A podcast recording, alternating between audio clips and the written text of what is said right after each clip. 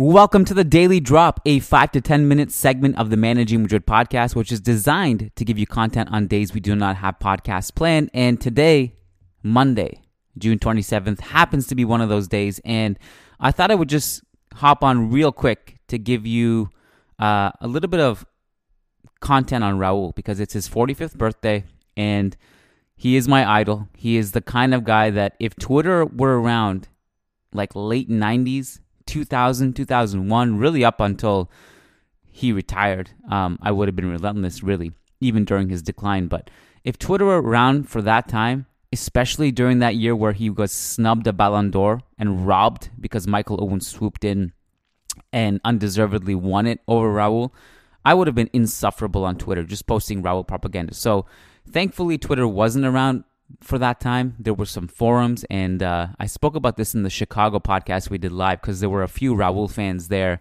And uh, funny enough, one of the guys, Slobodan, who, if he's listening to this podcast, shout out to Slobodan, uh, he remembers me from forums when I was like a 12 to 13 year old posting Raul propaganda. And uh, he actually was at that podcast, and he was like, and and you know, so I've actually known him from the forums from that time, and we actually met for the first time in person in Chicago. Anyway, so I was that guy. I was the kid that would drive you nuts. Um, and, and, and on some level, that's part of the reason why I have some sympathy and empathy with the, the, the kids on Twitter these days who drive me nuts. I'm like, I kind of get it. I used to be that guy. So uh, I would have been insufferable. So thankfully for everyone, that wasn't around. But he was my idol. And he was like the one guy in life that, you know, I really loved that. Wasn't my family member or friend or someone I knew personally. He was the you know the guy that I worshipped, had posters of him, and around that time, late '90s, it wasn't easy to get Raul posters, so sometimes I would just print out these pages from my printer of Raul pictures, and my parents would get so frustrated because I would just drain the ink, like you know, every single pixel in full color, just ink, and it would take like an hour to print, and it was like you know an old school printer.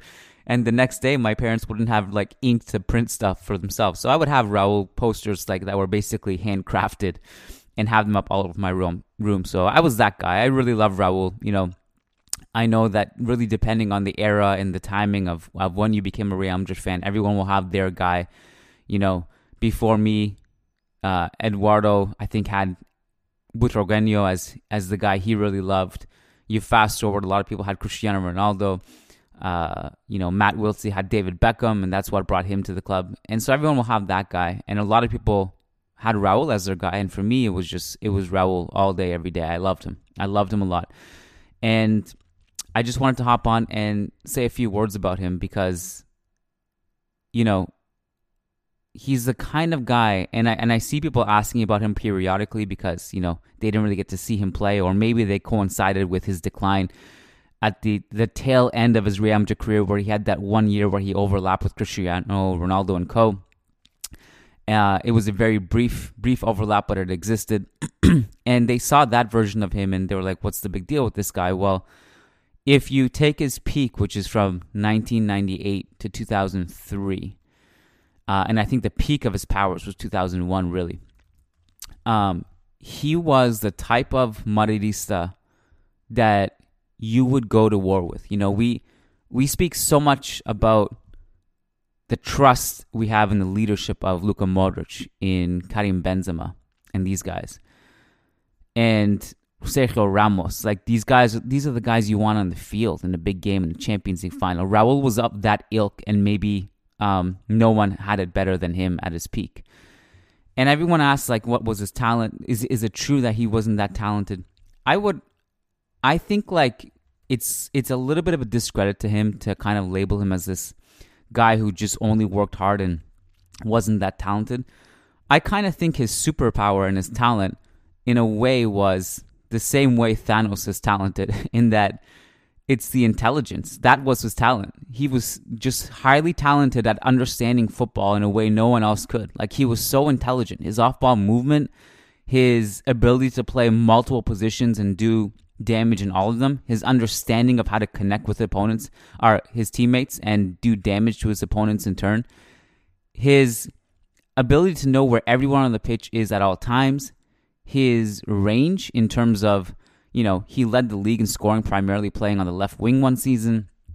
And he could also play support striker. He could play as the lone nine.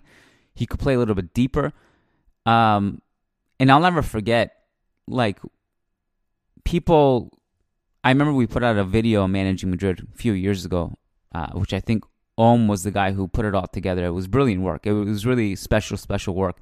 It was 2017 or that range where we where he put out a, a video on Benzema's off-ball movement and defensive ability. Defensive ability in particular was highlighted in that video, and it was around the time where Benzema wasn't scoring goals, and a lot of people in the fan base just hated him. They wanted him out, and a lot of people took issue with that video, saying like forwards aren't supposed to do defensive work. Like stop pushing this agenda or whatever. And uh, I, I remember very vividly a few people actually name drop Raul. Like, do you think Raul defended? Do you think Raul's job was to defend? he like not really knowing anything about anything. And the response was very easy. Like, yeah, actually Raul was unbelievable defensively. That guy worked his ass off. Like no system was ever out of whack with Raul as your forward because that guy pressed like a maniac.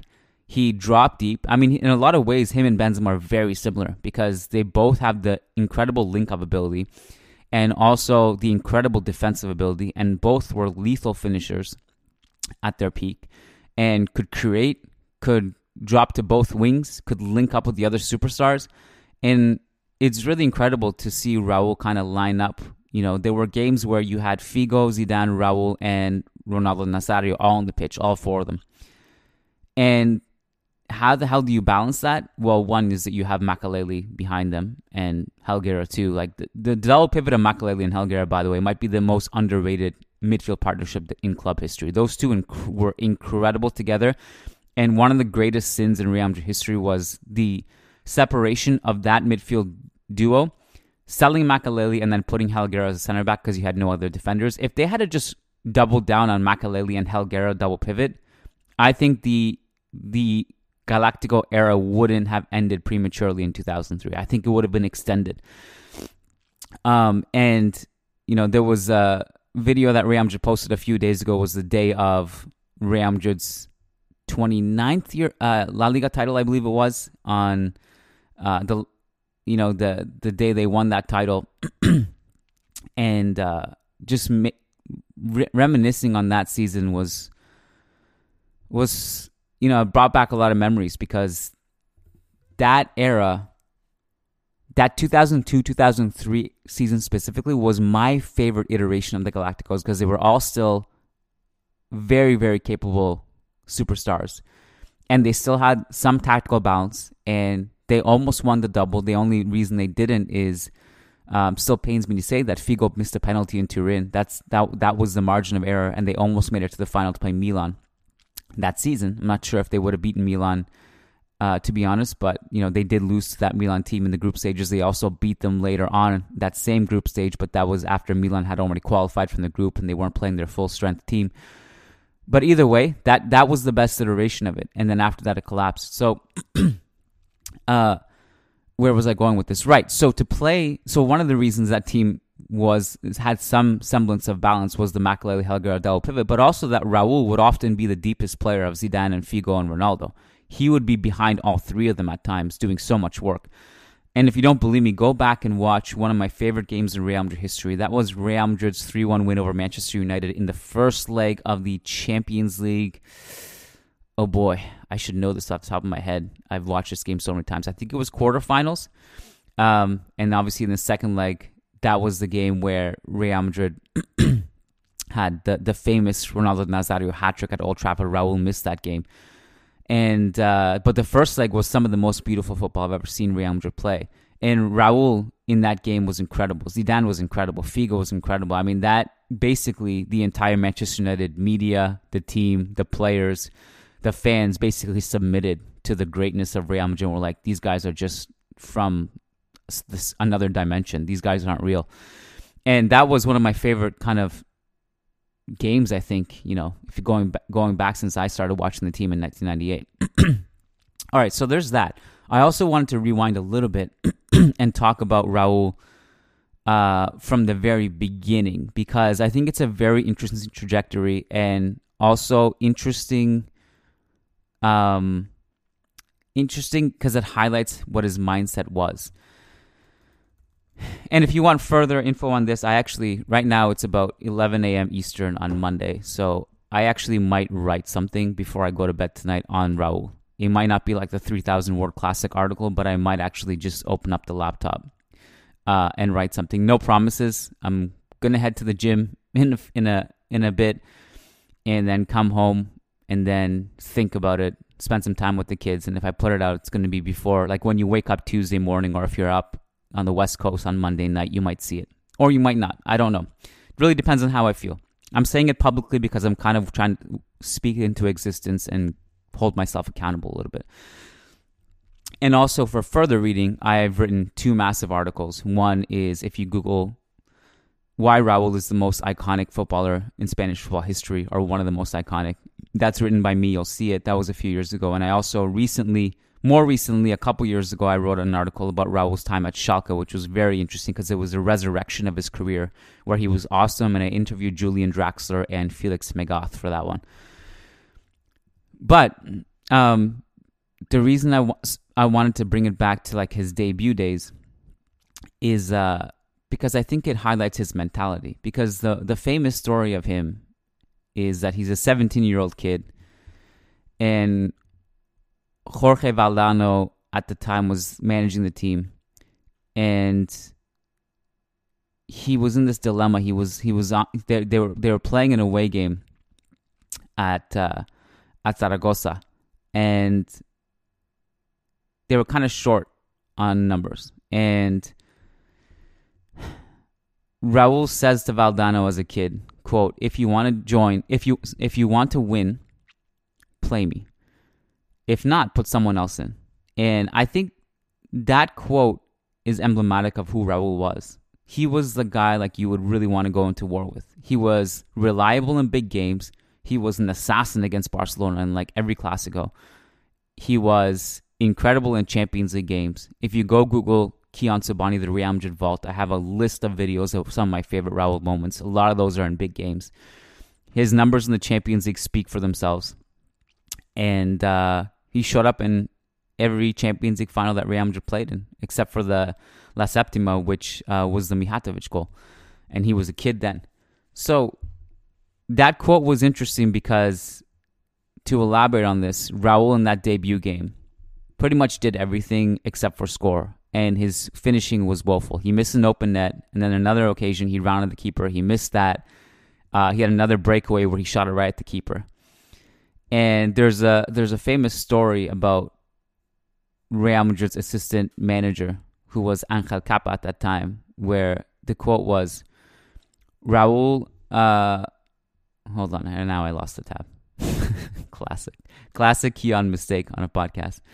Um, but he he said that after that game, what they expected was they were going to go into the locker room and see a broken kid full of tears, and probably having to go in there and console him and be like, "It's okay." And when when they went in, Cappa said he felt almost silly. Like he felt silly having to even go in and talk to him because that kid needed no consoling. He was ready to go next game. I just need one more game. I'll be okay. And I think that's true. Like, and I think if that game, if Twitter around Twitter were around for that game, I mean, Raul would have been asked to be sold on the spot. Uh, and I think if managing Madrid was around for that time, they would have looked at the, that game and be like, "Well, he's a kid. Let's have patience." And also, here are the other things he did really well. Look at the effort. Look at the the the defensive effort. Look at the link up ability. This guy's really special. And it turned out that that debut was just basically uh, you can't. It really meant nothing other than the fact that Raul was going to become extremely lethal, and he become he became incredible, and he became the the symbol of Real Madrid in so many ways. The same reason why Butragueño before him did, and before that, all of the greats from Di Stefano and Puskás did and so many Spanish Real Madrid emblematic players who were great. And after him, Sergio Ramos did. It's it's it's awesome to always have players like that in the club. And if you want to take it really far back, I'd also say one of the greatest what ifs in Real Madrid history is Atletico Madrid disbanding their youth team when Raul was in it, which meant that Raul became a Real Madrid youth team product. And if Atletico Madrid never disbanded their youth team at that time, Raul would have still, been an Atletico player, and that would have changed everything for everyone. So he was the beneficiary of timing in, in a certain way because Butragueño was getting old. Um, you know, there weren't that many great strikers in the squad at that time, uh, and he just rose. He rose and he rose and he rose, and he was incredible. And this is a 15 minute podcast so far, and if I if I wanted to, I could easily turn it into an hour at the bare minimum. There is so much in Raul's career that are very interesting to highlight. But I will also say, um, the decline of him is still one that makes me really sad because he declined way too young. And the reason for his decline, though publicly a little bit unknown and it's hard to pinpoint exactly what it was, but it's clear to me what it was.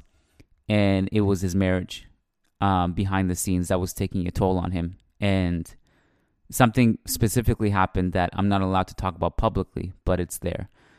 And that makes me sad because the guy really should have been more successful than he was, and he was wildly successful. But had he continued on his trajectory, it would have been really, really hard for him to be caught up in the Champions League. I, I mean, Ronaldo and Messi would have overtaken him eventually. I think if he had gone on the trajectory, though, continued on it, it would have been hard for anyone else to, to catch up to him, to his numbers if he had continued on that path. But his decline was steep and dramatic, and uh, unfortunately, it also led to a lot of distasteful things. And because when you're not playing well at all and you're this huge figure, it creates a large a lot of locker room problems, um, both at the club and national team level. And it definitely makes me sad that basically as he was he was demoted because you couldn't for, you just couldn't justify his form anymore, and Aragones had to drop him. He wasn't able to partake in celebrating with the Spanish national team in 08. So that makes me sad still. But I'm I am super glad he had that resurgence at Schalke at the end, and I'm super glad that he's finding success as a Castilla manager now. Class act, love the guy. He is the only guy in my life that I actually shook and froze when I saw him face to face at the Bernabeu press row. No one's ever had that effect on me. I just couldn't I couldn't I couldn't deal with it. In a lot of ways it was I it was very similar like this is a tangent but this weekend was my son Luca's birthday. It was his 5th birthday party. He's in love with Spider-Man. In love. It was a Spider-Man theme. Spider Man cake, Spider Man decorations. He was wearing a Spider Man shirt. All the kids had Spider Man masks. And as a surprise, I ordered a Spider Man, full Spider Man suit from Amazon. And I put it on and I surprised him at the birthday party.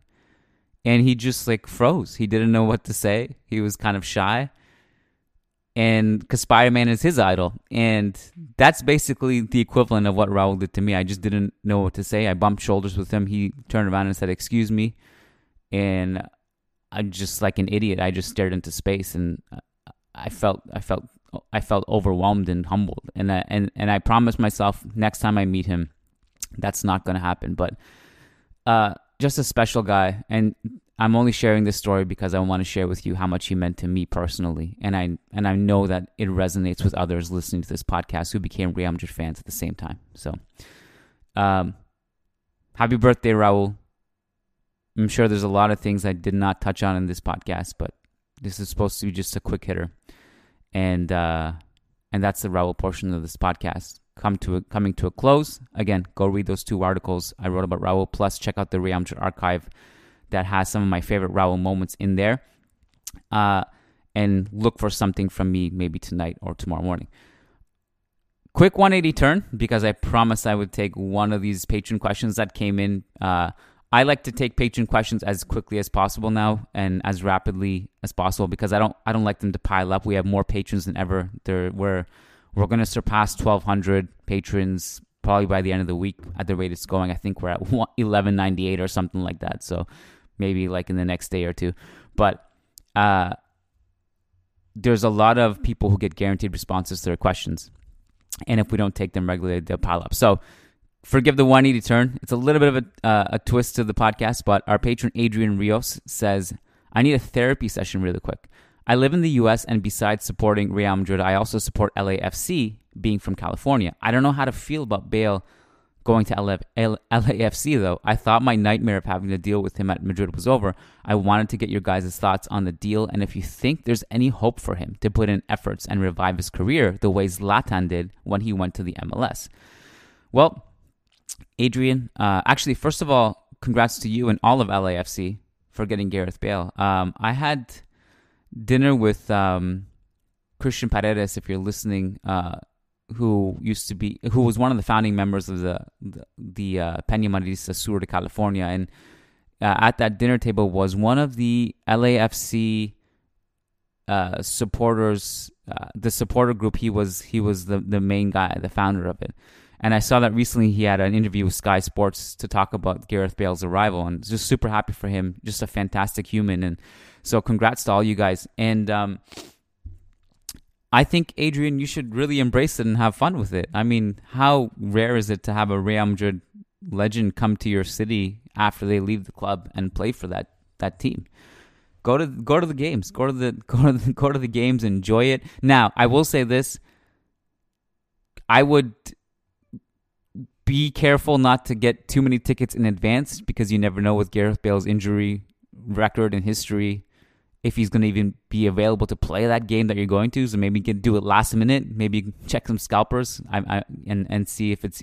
I don't know how easy it is or how hard it is. I know LAFC is, uh, is has a huge cult following who will probably all over the season tickets. But just a precaution, I'd also get seasonal passes to every golf course you can in LA because I think you'll get you'll have more of a chance of running into him that way. But have fun with it, man. Enjoy it. You know, Bale, if he plays, um, I think he's gonna tear that league apart. To be honest with you, uh, and I think he'll take it pretty seriously. And if not, I think he'll be playing without much pressure because really he just wants to stay match fit for the World Cup. So enjoy it, man. Don't don't be conflicted by it. Just have fun with it and embrace it. So that those are my those are my two cents. All right, I'm gonna wrap it here. Thanks to Adrian for submitting the question, and thanks to all of our patrons over on patreon.com slash managing Madrid. Tomorrow we have an exclusive show that goes up every Tuesday night. It's called Tuesday Tapas with myself and Matt Wiltse. If you want access to that and more bonus shows, go to patreon.com slash managing Madrid. It's $3 minimum to get in. You get access to every single previous podcast plus all future podcasts. And you also get a discount code to book your spot to our live podcast. So we got Las Vegas and San Francisco coming up. If you want to book your spot and you want the discount code, maybe it's a good way to join the uh, the, the the patron page because your discount code basically pays for itself right away with uh, with your membership and your and, and if you're attending the podcast, you save money there. So do it, and the links to book your spot to the podcast are in the show notes. And Vegas actually we maxed out, but I'm gonna have to find a bigger room. So we're gonna open it up and just get a bigger room. So it's not a big deal, but but that's the those are the kind of things we're dealing with right now. So book your spot ASAP. Also, prices go up on July 1st. So we want to see you guys inside Patreon, but also inside the physical room where we're gonna have a big Madridista party, and you can connect with other Madridistas if you're going to those preseason games. Thanks, guys. Appreciate your time and Hala Madrid.